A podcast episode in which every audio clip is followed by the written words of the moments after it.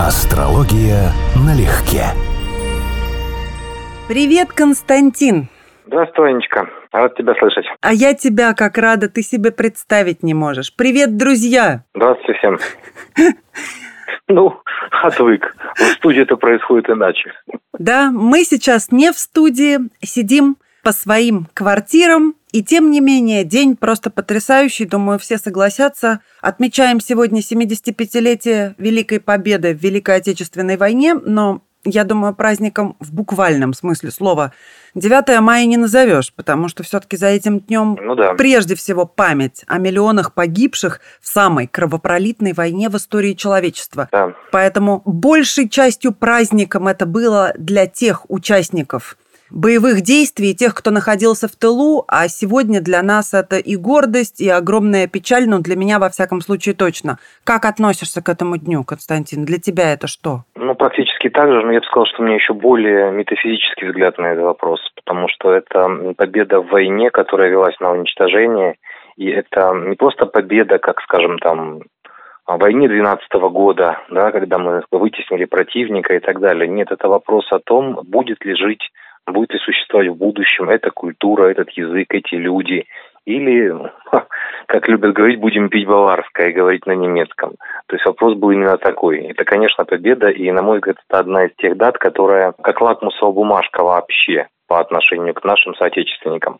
Потому что как ты относишься к 9 мая, например, это совершенно принципиально отделяет своих от чужих. В мирное время это не так очевидно, но вот я, поскольку находился в 2014 году в Украине, то я прекрасно помню, как это для меня было важно, когда первый раз запретили этот праздник.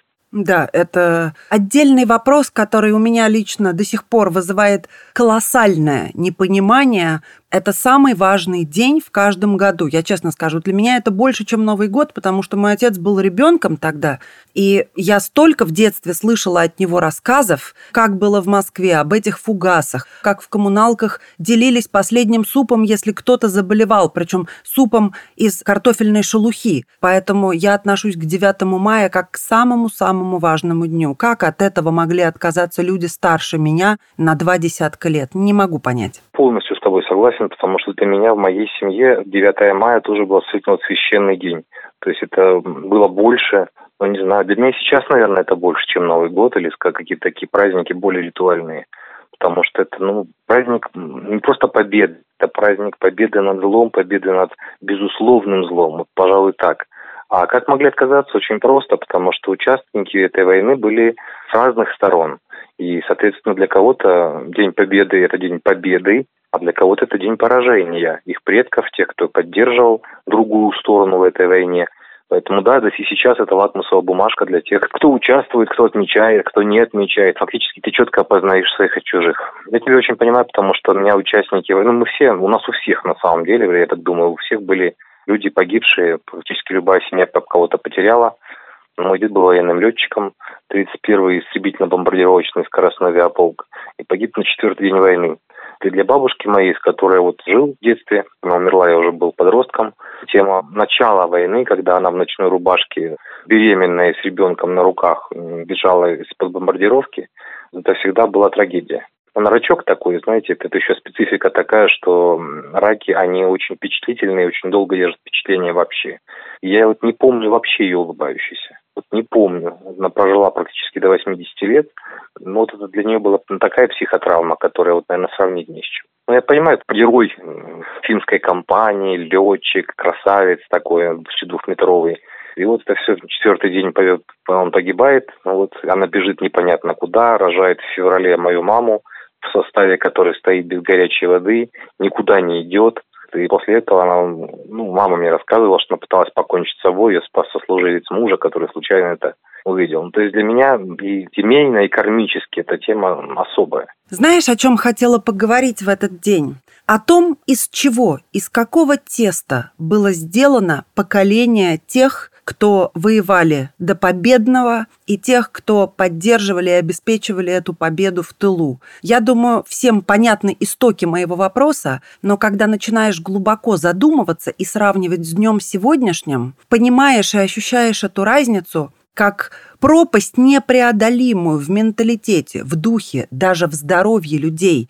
Ты можешь как-то объяснить, почему миллионы миллионы людей с разными натальными картами, с такими же разными показателями гороскопа, как и во все времена, сумели проявить такую нечеловеческую волю и такую, пардон за тавтологию, человечность. Просто беспрецедентно делать невероятные вещи. Это герои, просто герои. Я никак иначе этих людей назвать не могу. В каком-то смысле это сверхлюди. Ну, я тебе скажу, что частично я могу только отвечать на этот вопрос, потому что воевали-то разные поколения, и на самом деле вот этот период первой половины 20 столетия для человечества он был катастрофический по количеству потерь. Тут не только Вторая мировая война. Здесь и Первая, здесь и ну, там в тех же США, которые не воевали на своей территории, 6 миллионов погибших во время Великой депрессии от голода и бандитизма. Ну, то есть люди вот из этих поколений, они все оказались под ударом. И с точки зрения парадигмы астрологии, которую я разделяю, одними только высшими там планетами, какими-то аспектами натальными, трагическими, которые привели бы поколение целое к такому финалу, это объяснить сложно. То есть явно были другие факторы, которые я вот сейчас на данный момент, видимо, оценить полноценно не могу. Мне было бы очень интересно разобраться в этом вопросе. Но да, поколения, которые прошли этот опыт, не отличаются даже физически, не отличаются. Вы можете посмотреть, как выглядели люди в том возрасте, как они выглядят сейчас. То есть это вот на уровне даже физиологических отличий, на уровне роста, комплекции, возраста даже, казалось бы. То есть реально, видимо, воплощались какие-то души, которые должны были пройти очень тяжелый опыт. Я только так это могу объяснить.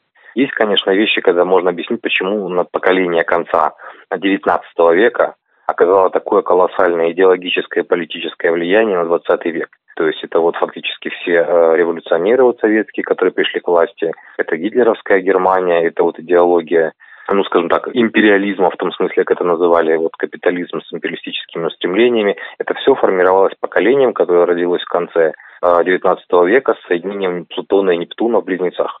То есть буквально идеологизированная власть, идеологизированное насилие. Но в каждой стране, в разных контекстах это проявлялось просто по-своему. Но это легкое объяснение, потому что мы можем взять и гороскопы этих людей, вот, скажем, третьих, они почти все имеют это соединение. Вот они проводили соответствующую политику, они по-своему реализовывали эту идеологическую установку. Здесь это реализовывались других, другие ценности, другие идеи, но точно такая же идея коллективизма, что группы, большие люди, народы, да, могут пассионарно влиять на мир. Это, это здесь реализовывалось немного иначе. Отдельная тема в продолжение героизма – это люди, пережившие всю войну, воевавшие с первого до последнего дня и при этом дожившие до 90 с лишним лет, не знаю, насколько применимо выражение «в полном здравии», но, по крайней мере, даже продолжительность жизни и то, как ты верно заметил, как они выглядели на параде, можно было видеть каждый год этих ветеранов в орденах, их глаза живые и, главное, их речь, ясность ума. Вот это не укладывается у меня в голове. Понимаешь, когда многие к 70 годам, живя сегодняшней мирной, сытой и относительно беспроблемной жизнью, это да, да. подвержены деменции, потерям памяти, всевозможным заболеваниям. Да, да. И на одну экологию это не спишешь. Почему они, ветераны, лежавшие в холодных окопах, и не имевшие ну, никаких практически витаминов, по нашим представлениям о том, что необходимо организму, почему они сумели сохранить такую нервную систему и такую ясность ума? Еще раз я скажу, что у меня нет готовых объяснений, потому что в разных поколениях есть своя специфика, и самое главное, мы же сейчас говорим о парадоксе выжившего, в общем, в прямом смысле слова. Мы говорим о тех, кто выжил, и пытаемся у них судить о тех поколениях. А люди же там были разные, с разным уровнем здоровья. Кто-то не справился, кто-то умер от болезни, например. Но да, для них на это поколение, на эту эпоху им достались фантастически тяжелые испытания. То есть та же у меня бабушка 19-го года рождения. То есть детство, юность, гражданская война, голод, коллективизация, раскулаченные родители. Потом война, которая она прошла очень тяжело. Потом голод после войны, десятилетия. Люди жили вот в ситуации, ну, будем говорить, угрозы для жизни постоянной. Минимизации всех ресурсов жизненных. Ну, то есть это, конечно, это фантастика, я согласен с этим. Не дай бог таких повторений. Кому-нибудь, когда-нибудь. Безусловно. Мы все очень размягчились и размякли, прямо скажем, но с другой стороны, мы ведь мы судим о себе, о нынешних поколениях, по тому, что дают нам навязывают СМИ. А люди, настоящие герои, они не видны, они есть, они там же в народе и остались, но они с не снимают фильмы. Я вот, например, не помню, чтобы на обложке журнала, газеты был трудящийся человек. Вот, если, скажем, в советское время это было в порядке вещей, то сейчас это ненормально.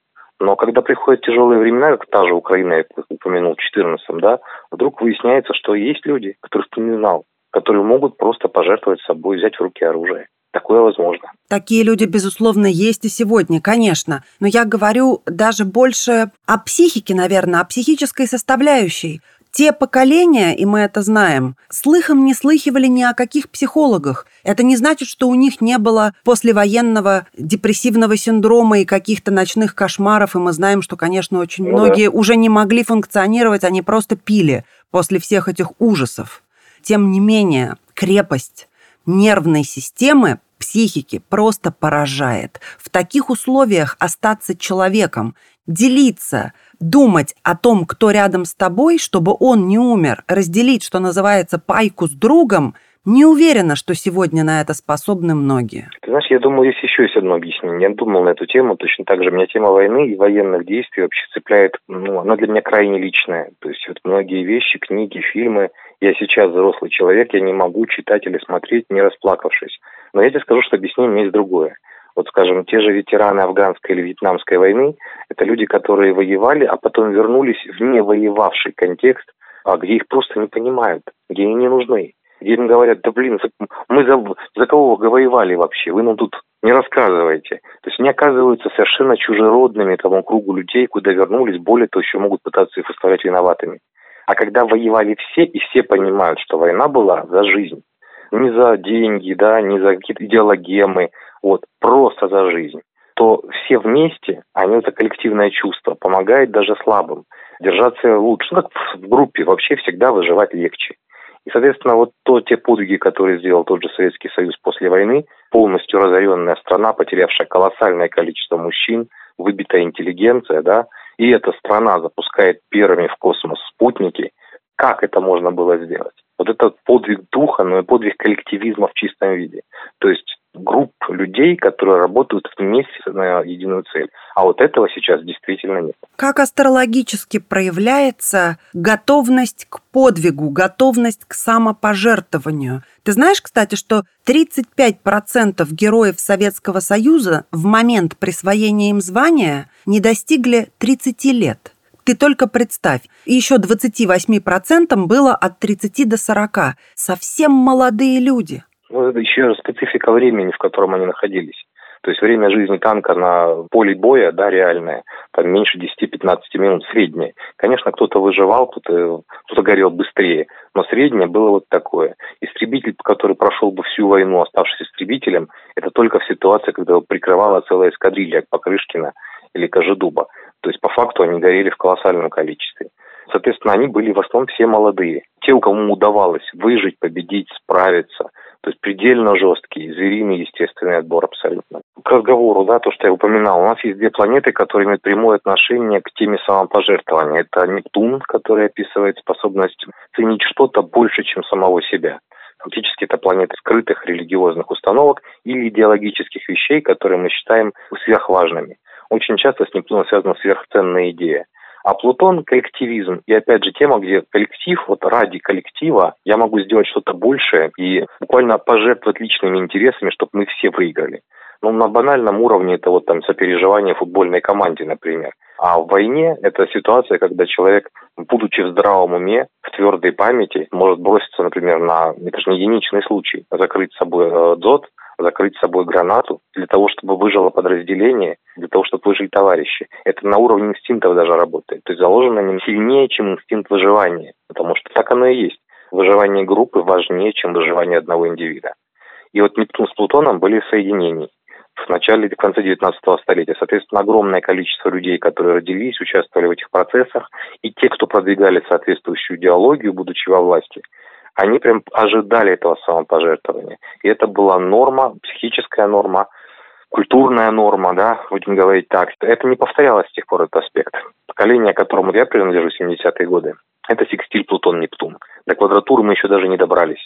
Это очень медленно развивающийся цикл астрологии. Я думаю, что дело в этом. Крупная война, любая, тем более такая колоссальная, это Плутон в астрологии. И вот на цикле Сатурн-Плутон, кстати, том же самом, который происходит вот сейчас, в 2020 году, там была квадратура, а сейчас соединение. Началась Вторая мировая война, и в значительной степени она определялась движением Плутона по первому деканату Льва, то есть первой части Льва, первым 10 градусам. И вот сейчас мы находимся в ситуации, когда Плутон через несколько лет войдет в Водолей и будет идти в оппозиции к тому положению, где он был во время Второй мировой войны, включая Потсдамскую конференцию в 45-м, если я правильно помню, да? Когда мир поделили окончательно и нарезали новые зоны влияния. Будет происходить пересмотр того, что происходило во Второй мировой войне. Было бы здорово, чтобы обошлось без серьезных последствий. Как проявляется астрологически в натальной карте предательство? Хоть тема и печальная, но невозможно ее обойти. Предателей тоже хватало. Чистая ли это трусость, когда ты становишься полицаем, прожив, условно говоря, полжизни в деревне среди людей, которых знаешь поименно, ты спокойно их сдаешь и спокойно ночью спишь и днем обедаешь, зная, что их вешают, пытают, расстреливают. Это да. Но это, безусловно, слабость характера. То есть это фактически человек, чей личный инстинкт самосохранения вот, сильнее, чем мораль, нравственность, какие-то вообще установки, сопереживания кому-то. Но они должны быть соответствующие показатели в гороскопе, ну, как бы ярко выраженная проблемная карта с очень сильными планетами эго. Скорее всего, это Луна, Марс, Солнце сильнее, чем все остальное, конфликтные аспекты. А есть типовое положение, касающееся предательства, это негативные планеты, или, скажем так, проблемные сочетания в гороскопе, имеющие отношение к раку и весам, потому что два типичных знака, которые плохо относятся буквально к истокам, к родным, к истории, к происхождению, или весы, которые, ну, по сути дела, могут оправдать любую точку зрения, то есть сами себя могут оправдать. Блокада Ленинграда. Люди там, в этом замкнутом пространстве, вынужденные есть и кошек, и собак, и любую живность, уже сходящие с ума, пухнущие от голода, но так и не потерявшие человеческий облик. Что это? Астрологически, опять же. Ну, во-первых, чисто астрологически должны быть очень хорошо выражены в карте благополучные социальные планеты Юпитер-Сатурн, потому что именно они описывают правила, нравственность и способность действовать правильно. Вот правильно с точки зрения убеждений, в том числе собственных, с точки зрения того, что как ты воспитан, то есть вот эти признаки, они должны быть ключевыми. Знаете, скажу, что одной астрологии здесь мало, потому что это не только блокада на Ленинград, это касательно вот тех же концлагерей гитлеровских, где, несмотря на продуманную систему слома личности, то есть буквально целый механизм, я, мне исследовал этот вопрос, мне было очень интересно, на самом деле, еще раз говорю, война – это тема, которая для меня родная, к сожалению, и до сих пор кармически не изжитая. Я читал, как они, как эсэсовцы планировали, вот буквально пошагово планировали ломку личности. Поэтому если эти те лагеря, которые были лагеря смерти, эти те, там были люди, которые даже умели оставаться человеком в абсолютно нечеловеческих условиях. Я не думаю, что гороскоп. То есть это вот как раз ситуация, когда человек настолько созрел, как душа, что начал понимать, что его тело вместилище, как ни крути, мероприятие временное. А ценность настоящая все-таки это не то, что ты ешь и с чем ты ходишь в отхожее место, а то, с чем ты живешь, что ты переживаешь, что ты унесешь с собой из этой жизни в смерть.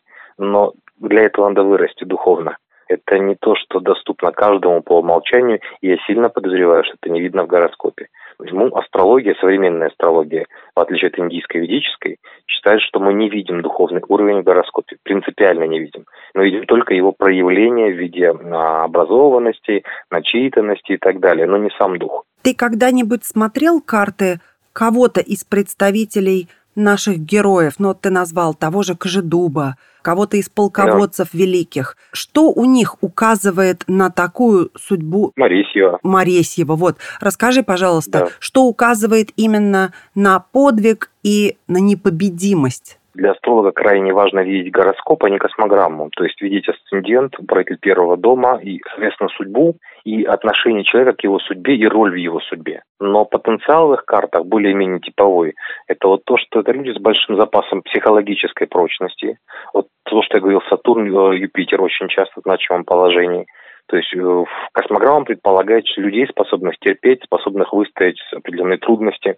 Ну, летчиков я смотрел с других соображений. Мне было интересно именно тема военный летчик как таковой, потому что я сам хотел быть военным летчиком, и по здоровью просто я понял, что я, я не потяну эту нагрузку. Наверное, хорошо сейчас. Хотя до сих пор, когда вот на 9 мая пролетает авиационный парад, а сейчас он пролетает прямо над головой, то у меня ощущение, что ну, я мог быть кем-то другим в этой жизни, а стал астрологом. И это ощущение не всегда радующее, прямо скажем. Вот, поэтому вот, этот нюанс Сатурна, да, он очень значим. Сатурн, Водолей, второй знак, имеющий отношение к Сатурну.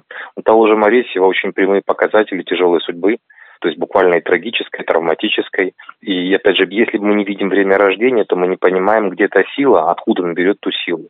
Потому что мы не видим асцендент, не видим его судьбу, видим только потенциал психологический, а не понимаем, как он полноценно раскрывается, каким способом. Ну а за потенциал психологический что отвечает? Как его посмотреть? Например, у человека может быть, как у того же Моресьева, несколько напряженных конфигураций в карте. И кого-то это ломает, а кого-то закаливает. И в его случае, учитывая, видимо, время, в которое он жил, и специфику, в которой он находился, и запас, потенциал, который у него был, он был огромным.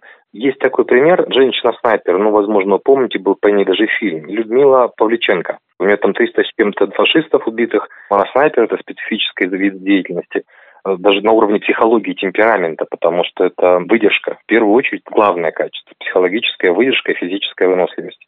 Вот у нее очень показательная картина, у нее комбинация Марс-Сатурн, очень типовой военный аспект, гармонический стиль там, но с участием Черной Луны. И фактически она очень хорошо это озвучила, я прочел ее интервью.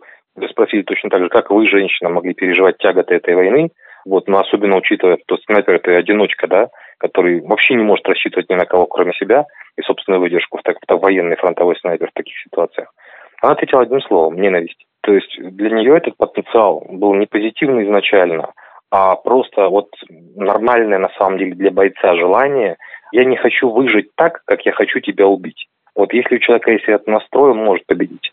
То есть желание не защитить даже себя, а нанести агрессору непоправимый урон – это очень сильный потенциал. Знаешь, еще хотела спросить тебя о силе музыки. Понятно, что песня, как известно, нам строить и жить помогает, и это действительно так. Музыка – одна из величайших сил, способных объединять людей, воодушевлять угу. и распространять энергию как любви, так и гнева и ненависти. И, конечно, я подразумеваю сейчас величайшее произведение «Священная война». Угу. С октября 41 года она стала каждый день звучать по всесоюзному радио, каждое утро после боя кремлевских курантов. И как только я слышу первые аккорды, у меня встает такой непреодолимый ком в горле, силище невероятное, заложенное в музыке и в тексте. Для меня, да, это песня, которая продирает, ну, кстати, до мурашек, да, до дрожи. Вот я понимаю, что это как вот военный марш, и это не просто марш оптимистичный, мажорный, а вызов. Ну вот это вызов, который нельзя игнорировать. Но все-таки она меня совсем до глубины души, например, да, вот она не цепляет так, как она цепляет какие-то многие другие вещи. Ну, например, «Холодное лето 53-го», он вроде не о войне, но там музыка Эдуарда Артемьева, которого я очень люблю. И вот я не могу, скажем, финальную сцену совершенно мирную смотреть, когда звучит музыка вот в нормальном состоянии сознания. Потому что меня она нептуниански выносит просто. И, конечно, музыка выполняет именно эту функцию, она смещает наше сознание, точку сборки, по сути дела, в космических терминах. Потому что и за музыку, и за смещение нашего сознания, измененное состояние сознания отвечает Нептун. Поэтому э, сама идея использовать искусство и ту же музыку была абсолютно гениальной. Спасибо, Константин, и спасибо, друзья, что были сегодня с нами. В этот день надо просто вспоминать плакать и не стесняться этих слез и помнить о том, что такое быть человеком. В конечном счете, мне кажется, что этот день отшелушивает с нас всю муть, все наносное. Когда смотришь на чистый подвиг духа, на людей, которые миллионами отдавали своей жизни приоритеты, вновь тебе очевидны, да? А, я, наверное, даже больше скажу. Не столько для меня эта дата помнить о героизме и о людях, сколько как важно помнить, что война – это ужас и кошмар. Потому что первое поколение помнит, что война ужасна, второе поколение слышало, что война ужасна, а третье и четвертое начинает войну героизировать. После этого начинается новая война. Я не помню, кто сказал это и пересказываю своими словами, но то, что вот мы должны точно помнить, что война – это страшное зло, которого нельзя допустить, и это то, что должно ну, не просто пугать, но еще и мотивировать к другой жизни. По-прежнему, вот уже сколько, 50 лет, 40 лет, актуальные советские фильмы о войне, например, да, «Зори здесь тихие», а, ну, из тех, которые для меня, скажем, ценны. Иди и смотри, но для человека с крепкой психикой, прямо скажем. Да уж. Восхождение то же самое. Ну, а не говоря про «В бой идут одни старики», потому что это легенда и, опять же, светлый вариант, да, войны. Без трагедии, без того, что есть «Иди и смотри». Но война, которую ты понимаешь, что ее не должно быть вообще. И, на мой взгляд, это и есть главный смысл Дня Победы. Не в том, что наши предки победили, а в том, что война недопустима. И ради этого можно и нужно и помнить, и праздновать, и отмечать, и постоянно об этом напоминать. А по поводу «Иди и смотри», когда этот фильм Элема Климова вышел на экраны, мой отец взял меня за руку и повел на него в кинотеатр. Каждый, кто видел этот фильм, знает, что это совершенно душераздирающее зрелище. Абсолютно. И тем не менее он повел меня со словами «это надо знать и всю жизнь помнить». Правильный отец. Спасибо тебе большое, Константин. Спасибо, друзья. С Днем Победы. Спасибо, Анечка. Да. Всех с Днем Победы. Это просто конец самой страшной в истории войны против самого страшного в истории зла. Посмотрите, ну как бы 9 мая – это водораздел между теми, кто победил, и теми, для кого этот факт – повод для траура. Просто посмотрите кругом, и вы увидите настоящих проклятых прямо рядом с вами. Прямо тех, кого сейчас до пены на губах раздражает этот праздник. Им плохо, их душу мучает правда. Пожалейте их. Давайте мы вместе не допустим такой войны еще раз. Астрология налегке.